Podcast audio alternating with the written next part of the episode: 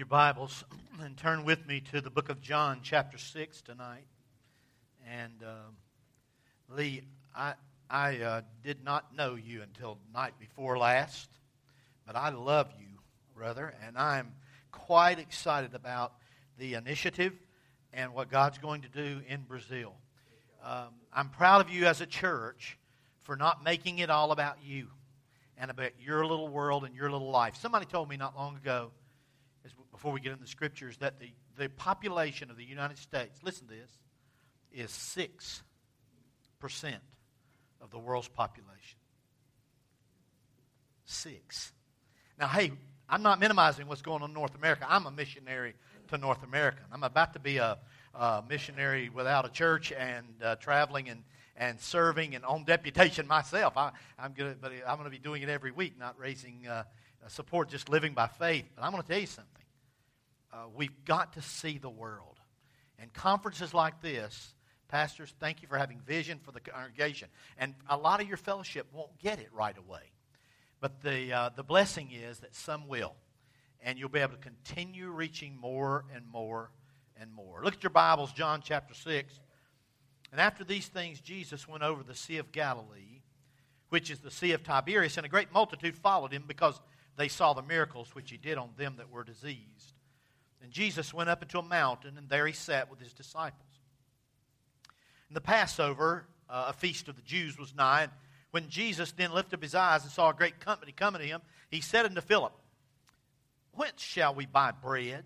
Where in the world are we going to get bread that these may eat?" And this he said to prove Philip, for he himself knew what he would do. And Philip answered and him, 200 pennyworth, Lord, of bread is not sufficient for them, that every one of them may take a little. One of his disciples, Andrew, spoke up then, Simon Peter's brother, and said unto him, "There's a lad here which hath 5 barley loaves and 2 small fishes, but what are they among so many?" And Jesus said, "Make the men sit down." Now there was much grass in the place, so that the men sat down in number about 5,000. And Jesus took the loaves, and when he had given thanks, he distributed to the disciples, and the disciples to them that were set down. And likewise of the fishes, as much as they would, or as much as they wanted. When they were filled, he said unto his disciples, "Gather up the fragments that remain, that nothing be lost." Therefore they gathered them together, and filled 12 baskets with the fragments of the 5 barley loaves which remained, over and above unto them that had eaten. Then those men, when they had seen the miracle that Jesus did, said, "This is of a truth that prophet that should come into the world." I love those words in verse 13, over and above. Let's bow our heads together in prayer. Father, you've given me a message for tonight. I believe it's for this fellowship, for those that will hear it and see it. It's for me. It's for these pastors and these missionaries. We all are very familiar with this text, but Lord, I'm asking you tonight that you would come, speak by the power of your Spirit to every heart, every boy and girl in this place, and that you would have your way, and that you would do a miracle and lift our eyes above this world to see how you can do big things. And we'll thank you in Jesus' name. Amen. I want to preach tonight for just a few minutes on this subject, how to bless a multitude of those who haven't heard. How to bless a multitude of those who've never heard. If all you care about yourself, you won't be interested in what I have to say. You know, you can just start thinking, ladies, get your papers out and make your grocery list. I mean, if all you're consumed with is you, and even your little church or whatever, you won't be interested. But if you're interested in your life, blessing a multitude who have never heard Jesus' name one time, or have never heard the gospel in Brazil, in Costa Rica, and in North America, in Arkansas, if you're interested in that, you may be interested in this truth, and I want to tell you a story. Before I get into the story, I want to tell you what I'm convinced, and I'm a little old time when it comes to this, that there needs to happen in Costa Rica and in Brazil and in Arkansas. I don't think these guys are all professionals. They're special. They're gifted and talented. But what I'm convinced of and what needs to happen here is an old-fashioned outpouring of the Holy Spirit of God. I love the terminology of gospel movement. I would add to that a revival, a renewal that comes when God supernaturally moves in a church. you know, I can show you over and again in the Word of God. When God began to do a great work among the nations was only after the power of God fell. In the book of Isaiah, you remember that text where it says, "Oh God, that thou wouldst rend the heavens, that you would come down." In the next couple of verses, he says, "That the nations may tremble." I'm convinced there will not be a great missions movement. There won't be a movement in the church. There won't be a harvest at Jackson Creek or in Dunn, North Carolina, until we see God move on the scene. What men cannot do, God can do. If you believe that, say amen. Now to our text. It was early that morning. I can see him waking up. He may have already had his clothes laid out. He was ready for it because he had heard that a man, a special man, was coming by. They didn't have movie theaters back in those days. He couldn't go play putt-putt. I mean, there was nothing as far as exciting things to occur except when a guest would come, someone that had some notoriety about him. All the boys and girls would go, and the teenagers would go. Everybody wanted to see what was going on. Some folks had to work and couldn't make it, but this little boy woke up early because he had heard that Jesus of Nazareth was going to pass by. I can see him waking up and bounding down the hallway and saying to his mom, "Mom, I'm so excited. Guess what? Jesus is coming, and I want to go and see him. He's going to be down there by the sea, and I want you to go." And I can almost hear his mother say, "You know, you'll need some lunch. You'll need to take some food, because if you're going to be there all day, that's a good trip down there and back, and so I've got something for you." Now, you know, we get in, even in the video, we kind of get a picture of this great big piece of bread. Well, this more than likely, I understand from people that are smarter than me, would have been a small little piece of a little loaf, kind of like a biscuit size. A couple of those would have been placed with a few little bitty fishes, and they would have been on the order of a sardine of sorts. Now, let's see who the wise people in this room are. How many of you have ever eaten sardines? Raise your hand if you have. Let me see. What? There's some rednecks up here in the north that have eaten sardines. Sardines are a great thing. We eat them when we went fishing. My wife won't eat them. But when you go, I should ask about chicken livers, because then you'd move into a whole new arena of wisdom here in the room. But these were just small fish. It would have been something he could have bound up in a paper and stuck in his, in kind of a, tucked underneath in his garment, the robe of that day. And so I can see him getting it all ready and saying, "Mom, I'm going to go. I'll be back in a little while." And down the way he goes. When you read the context of what's getting ready to happen in chapter 5, you'll see that Jesus had had an intense time of ministry in the city.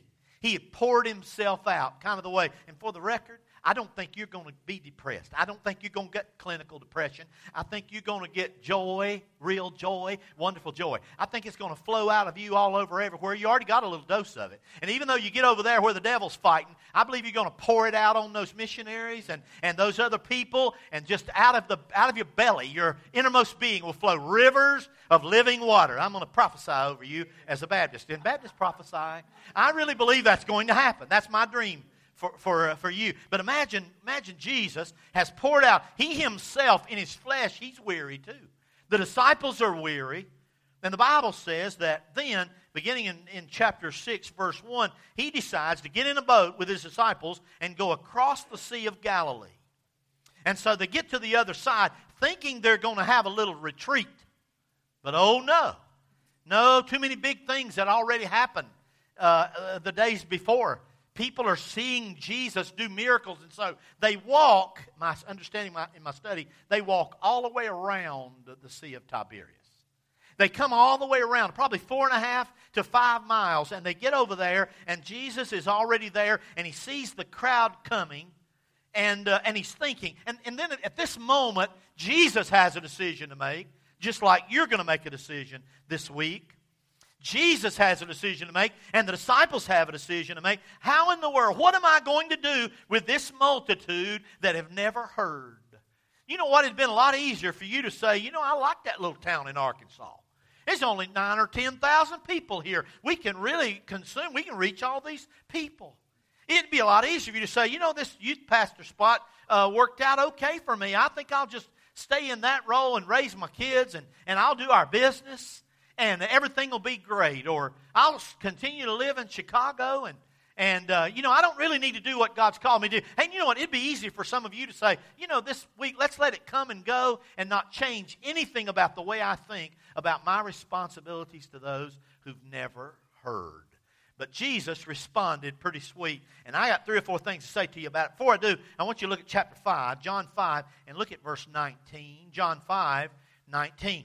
The Bible says, Then answered Jesus and said unto them, Verily, verily, I say unto you, the Son, or I can do nothing of myself, but what he seeth the Father do. For what things soever he doeth, these things also the Son doeth likewise. Look at verse 30. I can of my own self, this is Jesus talking, do nothing. As I hear, I judge, and my judgment is just, because I seek not my own will, but the will of the Father which has sent me. I want you to notice 3 or 4 things real quick if you're jotting down a few notes. Number one, I want to tell you that Jesus was completely confident in his Father. Jesus had absolute confidence in his Father. He didn't operate outside of his Father, but he had absolute confidence in his Father. Number 2, Jesus was totally submitted to his Father. He had absolute confidence in his Father. He was totally submitted to his Father, so much so that if Jesus was not told by his Father that he needed to preach to the multitude, he wouldn't have preached to the multitude. If Jesus hadn't been directed by his Father to feed those 5,000 men plus women and children, he would not have done it. He was totally surrendered to his Father, completely confident in his Father, totally submitted to his Father. Listen to this, number 3. Jesus totally renounced his own abilities to his Father. Don't you know everybody wanted to make a lot out of Jesus? He was working these miracles. And Jesus turned 2 times in chapter 5, 2 times in front of the multitude and said, Hey, I didn't do this. My Father did this. My Father spoke this to me. I'm just letting my Father, through me, accomplish this. You're going to see why this is important in just a minute. Finally, number 4, almost jumped ahead right there. Jesus had great faith in his Father. Jesus believed that what his Father said, he would do. Now, I want you to notice 2 or 3 things about this story. Number 1, I want you to see, first of all, the problem. What's the problem going on here that will keep us from being able to bless a multitude that have never heard? Here's the problem. The multitude came all the way around Tiberias to get over there to Jesus because they were looking for something. Do you think they were looking for the Master? Oh, no. They were looking for a miracle. They were captivated by the excitement of what had been happening back in the city. They were looking for a miracle and not the Master. Number 2, the disciples were looking at the multitude and not the Master. Hey, look, here's the problem. Now listen to me, church, and I'm not trying to be unkind. I'm just telling you in general what I see across this country, in the north and the south and everywhere else. Even abroad, we've got our eyes off of Jesus. We've tried to figure out how we're going to do a mission strategy. And we've tried to figure out how we're going to reach a city. And we've tried to figure out how we're going to send missionaries. And we get strategic, and we try to do the cool things that everybody else is doing. And we get us some skinny jeans and some smoke machines, and we figure we're going to figure this thing out. But I want to tell you something, that a holy work of God cannot be done in the energy of the flesh. Amen. It takes the hand of Almighty God to break through the darkness of this world to accomplish a spiritual work. And until we get our eyes back on Jesus, until our dependence comes from Him, the same way Jesus looked at His Father, we must turn and look at Jesus and say, if it's going to be done, God, you're going to be the one to do it. And until that happens, we've got a problem. 5,000 men, plus women and children. Look, I don't think I'm adding to the text. We know there was at least one little boy there. I think personally there were a lot of people there. Many have said probably 20,000 or so strong. And here they are. And there's no faith because they're not looking at Jesus. They want to be fed. There are bread seekers and badge wearers, but not many burden bearers. And oh, if we could only believe, listen to this, in the sufficiency of Jesus Christ. Can I ask you a question? Who owns this church? Does it belong to you? No. Does it belong to the bank? No. Does it belong to the community? I wish everybody, keep your finger right there, honey. Everybody turn right around and look at that little girl right there. I want you to look. Look what she's doing. See her little finger pointed to the eye? That's exactly, honey. That's exactly who owns this church. And if he owns it, listen to this, if he really owns it, then he is sufficient to bring lost sinners to this church, to raise up disciples in this church, to send out missionaries from this church, if he's sufficient. If we could only get a hold of the sufficiency of Jesus Christ through the power of the Holy Spirit, we would see supernatural things happen in our midst. Boy, I'm hungry for that. I'm tired of seeing what men can do. I've been around enough of that. I've watched people manipulate and figure out and calculate everything. Instead, I want to see what Jesus can do. When we just stand back and watch God at work. Number one, the problem, they've gotten their eyes off of Jesus. Number two, can I show you the possibilities? Nope. The problem, well, my paper's got out of order here. Number two, the pessimism. Now, you don't have any pessimists in this church, I'm sure. Everybody's just joyful. Woo-hoo. They believe everything God said in His Word He's going to do. You ever heard the story of the pessimist, the two little boys that were twins? One was really negative and the one was really positive, and the parents got ticked off about it and thought, we've got to do something about this. I mean, they were so frustrated because one just saw positive in everything, even to a frustration to the parents, and the other just was negative and saw negative all the time and never saw anything positive. He was so pessimistic, so they said, we'll fix him. It was about to be Christmas. And so they decided they'd buy these particular gifts. And when they did, they woke up the little pessimist first. And they said, it's Christmas morning. And he said, well, it'll probably rain. I'll probably not get anything. Well, no, we have you a gift. Come. So he comes downstairs, and there was the dream for a kid that age. It was a beautiful new dingo, like a little mini. Like a go-kart of sorts. And he looked at it and he walked around and he said, there's probably no gas in it. I'll probably have a wreck and kill myself. I mean, now they're thinking, this is not going to work. So they go and wake up the little optimist. And he bounds out of bed and he hugs his mom and dad. He says, oh, wonderful, it's Christmas, it's Christmas. And he goes downstairs and he says, where's my gift? My brother got a go-kart, wonderful. Well, aren't you happy, brother? No, not really. Well, I'm happy and I want to find out what I got. So he gets under the tree and he finds this little box. And he opens up the box, and when he opens it up, it's manure in the box. Just a little bit of cow manure. And they thought, we got him now, buddy. There's no way. He screams with joy. He starts jumping up and down and saying, oh, I can't imagine. I can't believe it. It's wonderful. And he runs through the house, and he's opening doors, and he's running outside, and he's peeping out of the windows. They said, wait a minute. How in the world could you be so happy about receiving this kind of gift? He said, there must be a pony around here somewhere, he said. Now, I want you to listen to me.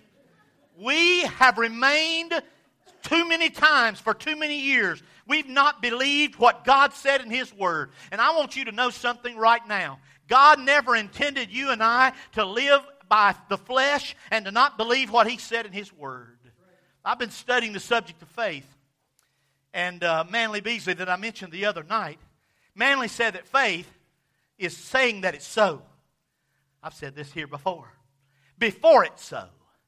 In order for it to be so, because God said it was so. When you see it in the Word, and God quickens that to your heart, and God puts a dream in your soul, then you don't give up. You dog that, and you believe that, and you take God at His Word until you see that faith become sight in your life.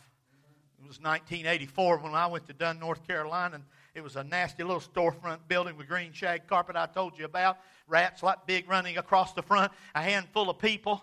But down deep in my soul, God had made real to me that He wanted to do a gospel work.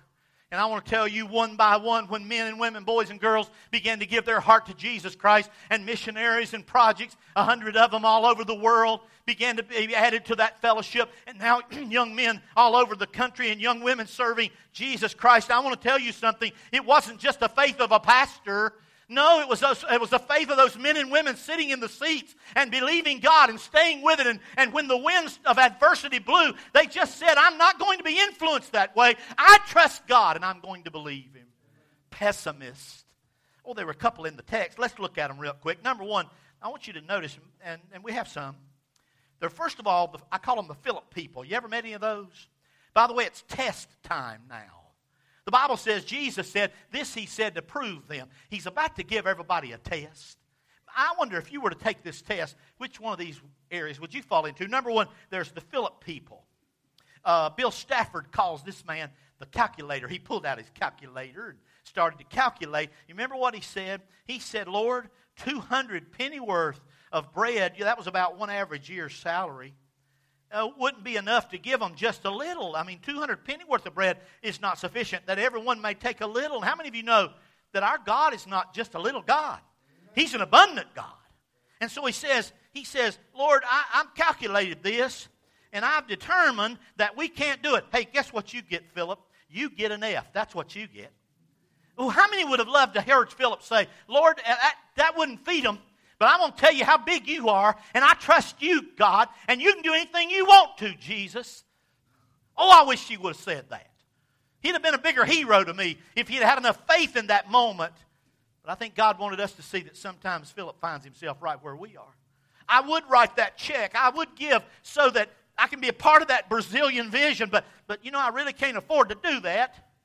I got too many other things going on that are more important. And what in the world would be more important than the gospel? You know, that when he says that, Lord, a year's salary wouldn't even be enough to feed all this crowd. He's calculating. Kind of sounds like a lost man, doesn't it?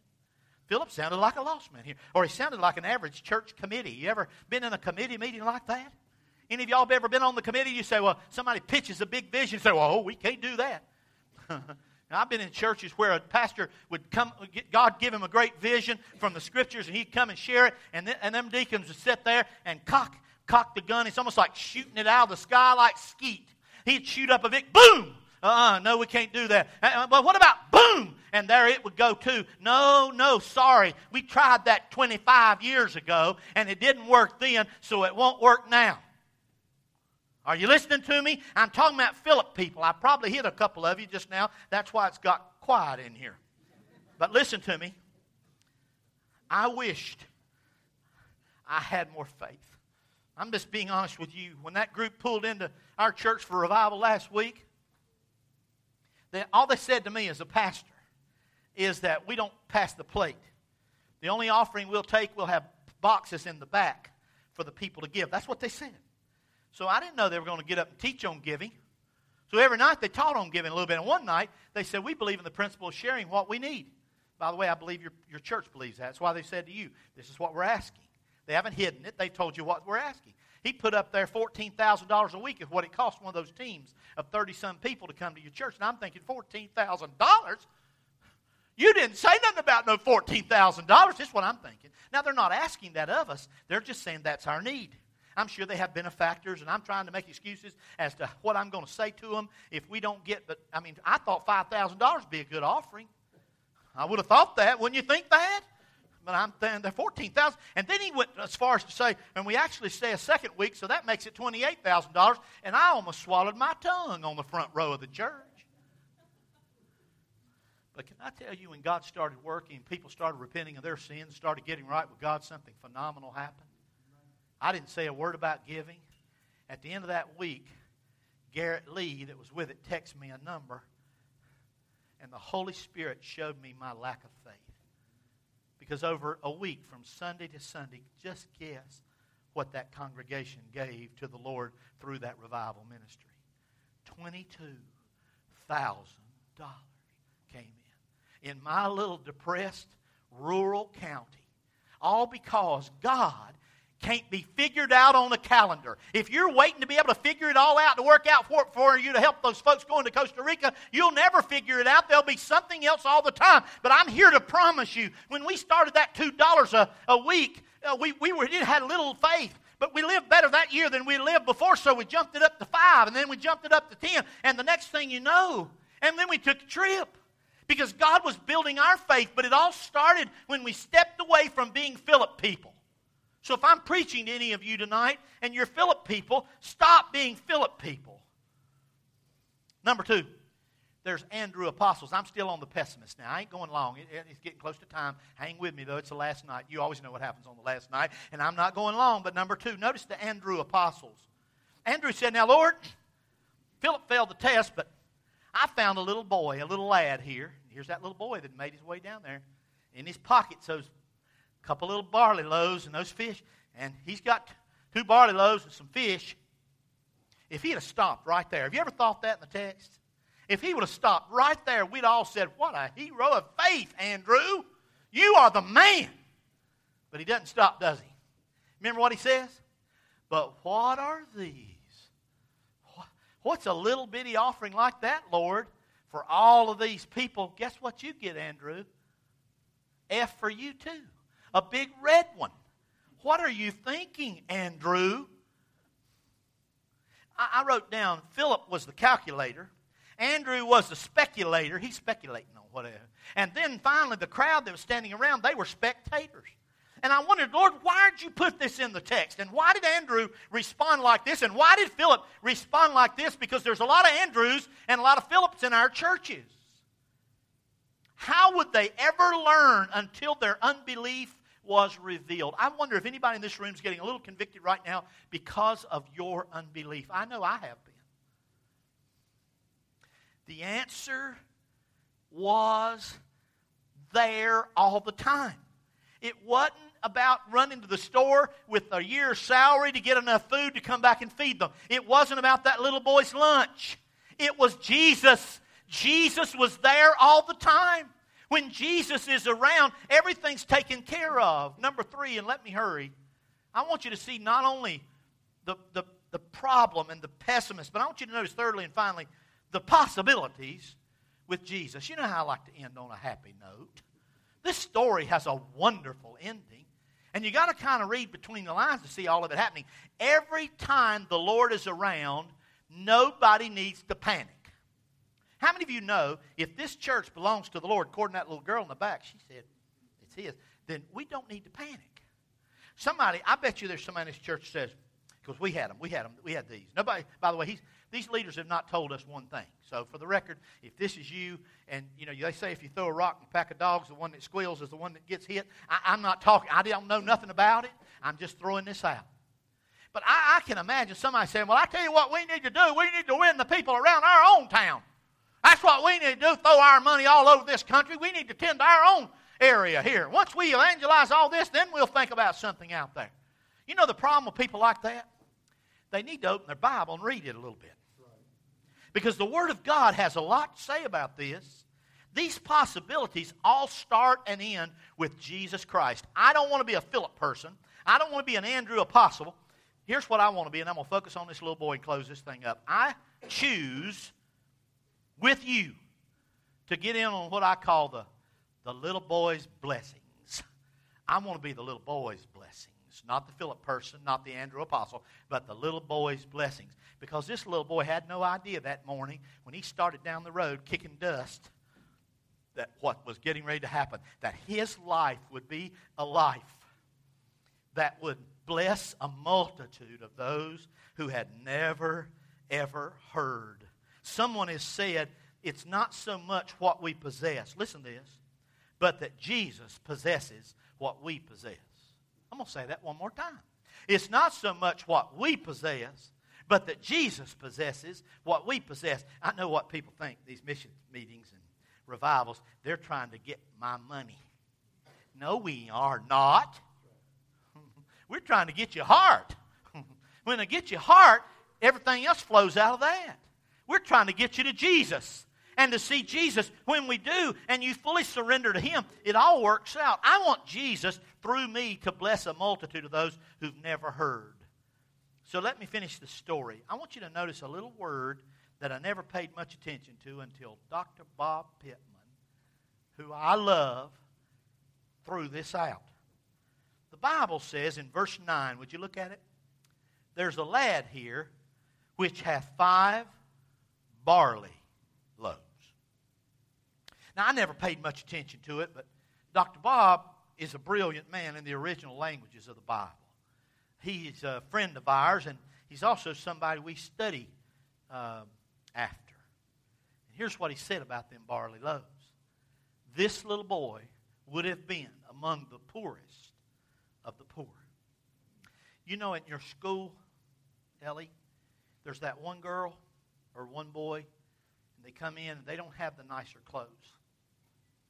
Boys and girls, don't you listen to me about this. They may come to your church, and they look a little worn. They look like they're struggling a little. This would have been that kid. And you say, how do you know that? Because barley was this barley was for animals. Typically, this bread for made for human consumption would have come from other grains in that region. This little boy would have been the poorest of the poor. Now, I want you to imagine him getting up and him getting those little barley loaves and heading in. I want you to see him with this lunch wrapped up, stuck in his pocket, heading to see Jesus. I heard somebody say one time, and I'm not going to preach this, I just heard somebody say it, this little boy could have responded a lot of different ways. He could have said, I tell you what, you're not getting my lunch. My mama got that lunch fixed for me, and that barley might be hard to chew, but it's mine, and my belly gets empty, and mama made that for me, and so the answer's no. That's the average person I know in an evangelical church. What I've got is mine, and I'm going to keep it. Or he could have said, and he didn't say this either, I tell you what I'll do, Andrew, I'll give you one of my barley loaves, and you can have a sardine or two, but you're not taking all my fish. I'm hungry too. My mama fixed this for me, so I'll share it with you. You take part and I'll take part. He didn't even do that. I'm going to tell you, there's something about this little boy right here. And he gets in on the blessings. And when you get to heaven, he's going to be somebody special. You're going to want to meet him. In fact, he's going to be one of the first ones I want to meet. He just handed it to him. Andrew, here you go. If Jesus can use mine. Did you see on that video clip how that little barley loaves got turned into pile more and a pile more, and they just kept serving it and kept serving it, all because Jesus has the power to take your little lunch and your little life and bless a multitude. You might think, well, look, I'm not that important. I'm a widow, or I'm a single, or I just have a blue-collar job, or I have a great position. I have a family or whatever, but I don't have a lot to offer. I don't have a lot of talents. I don't have a lot of gifts. Well, that little boy had nothing but little old crunchy barley loaves and a couple sardines, and God used him to bless a multitude. And tonight, he's still blessing through that little boy, and every time the story's told, we're reminded of it. You know, I love today, by the way, I want you to get the big picture. Just for the record, the fact that you let us spend the days together visiting places like we did yesterday and going into Chicago, it was more than about, I mean, it was amazing to me and Terry. I live in a small town of 10,000. There's more people in the bathrooms at Macy than in my whole town. I'm just being honest with you. So our eyes were big as we were looking at but that's not the reason why. I don't believe it's why you sent us there.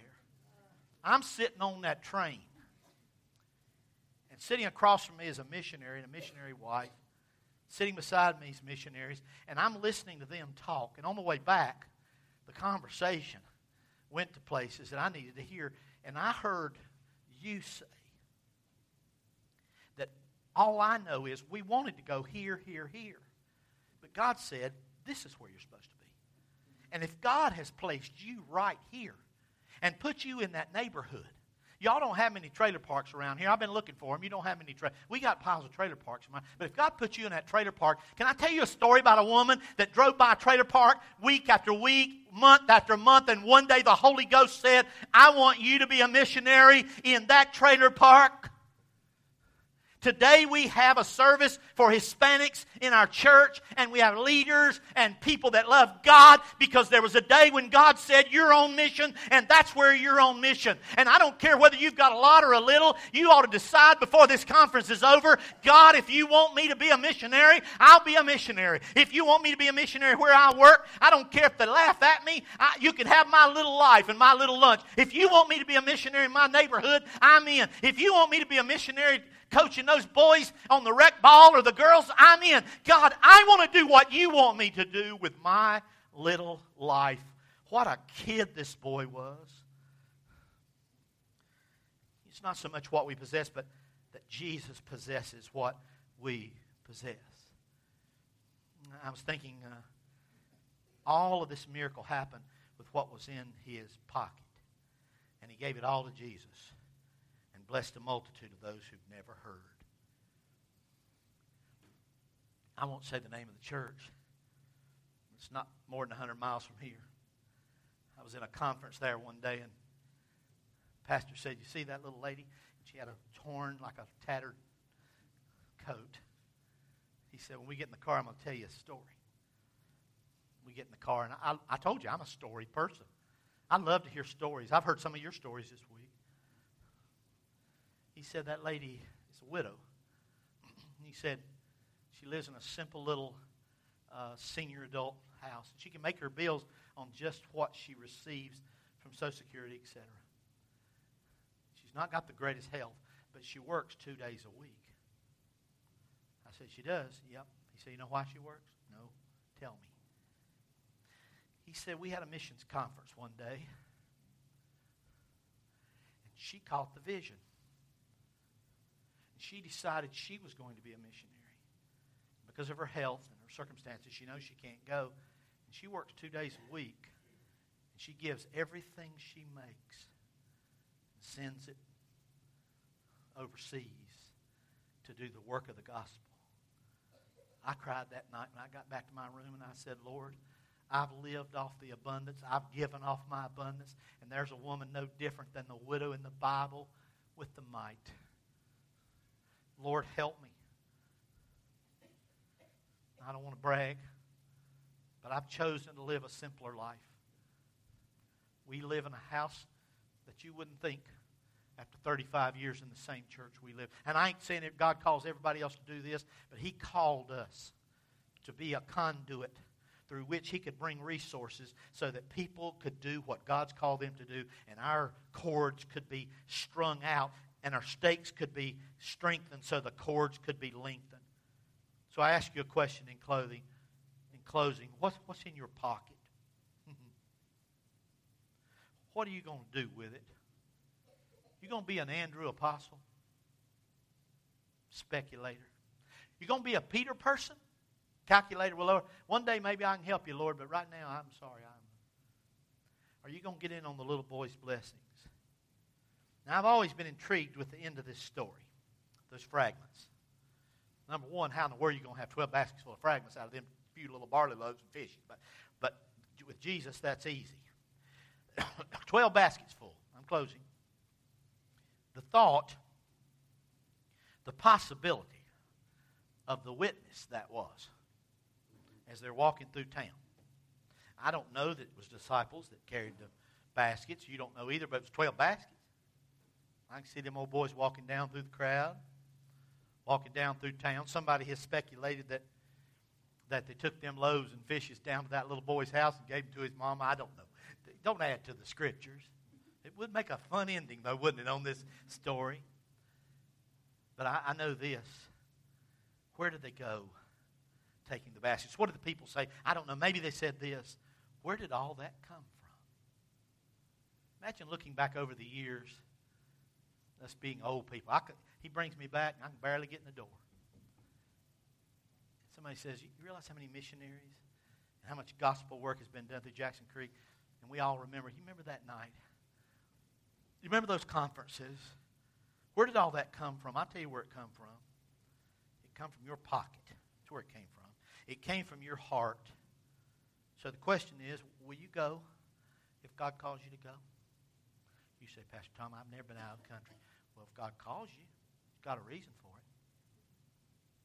Will you send if you can't go?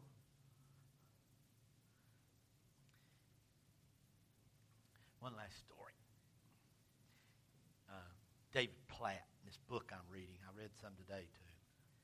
He said he was hiking through the Himalayas. And the man told him, "Now look, we're going to come into some villages where the poverty is so great. So great. You can't give children anything, though you want to. You'll have a couple of energy bars and things in your bag, but it's not going to help us in our strategy to try to help them. If that happens, there'll be 100 more that will accost us, and we won't be able to make it through. There's no way we can feed them all. And please, trust me on this, the man said. It's not the best. Some of you have been in those situations. And so David says, I was trekking up into this village, and this little girl who was dirty, and with the biggest smile, she came up beside me, and he said, you took my hand.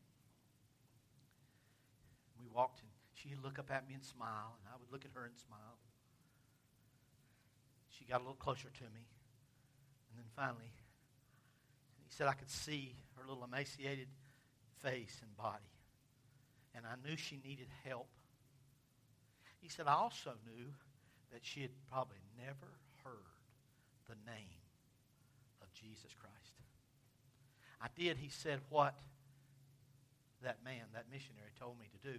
But he said that night when I lay down and I zipped myself up in that sleeping bag in that cold night, I thought, I wonder if Jesus could have gone on his way, still making his hike and his trek up into the Himalayas, and left that little girl that had never heard the name of Jesus and was hungry.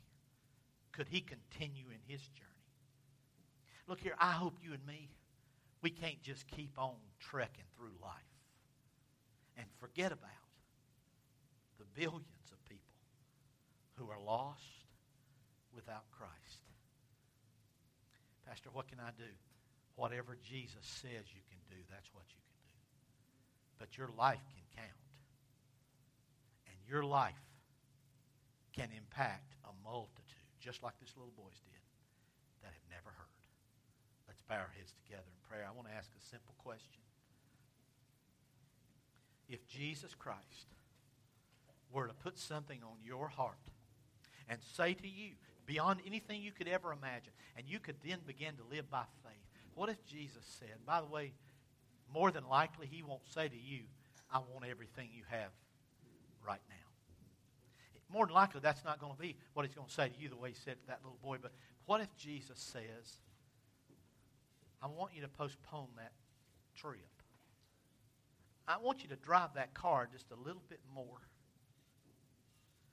I want you to trust me to step out and have faith like the missionaries have faith to give so they can go. Or I want you to go. I wonder, will you say yes to Jesus, or will you be a Philip person or an Andrew apostle?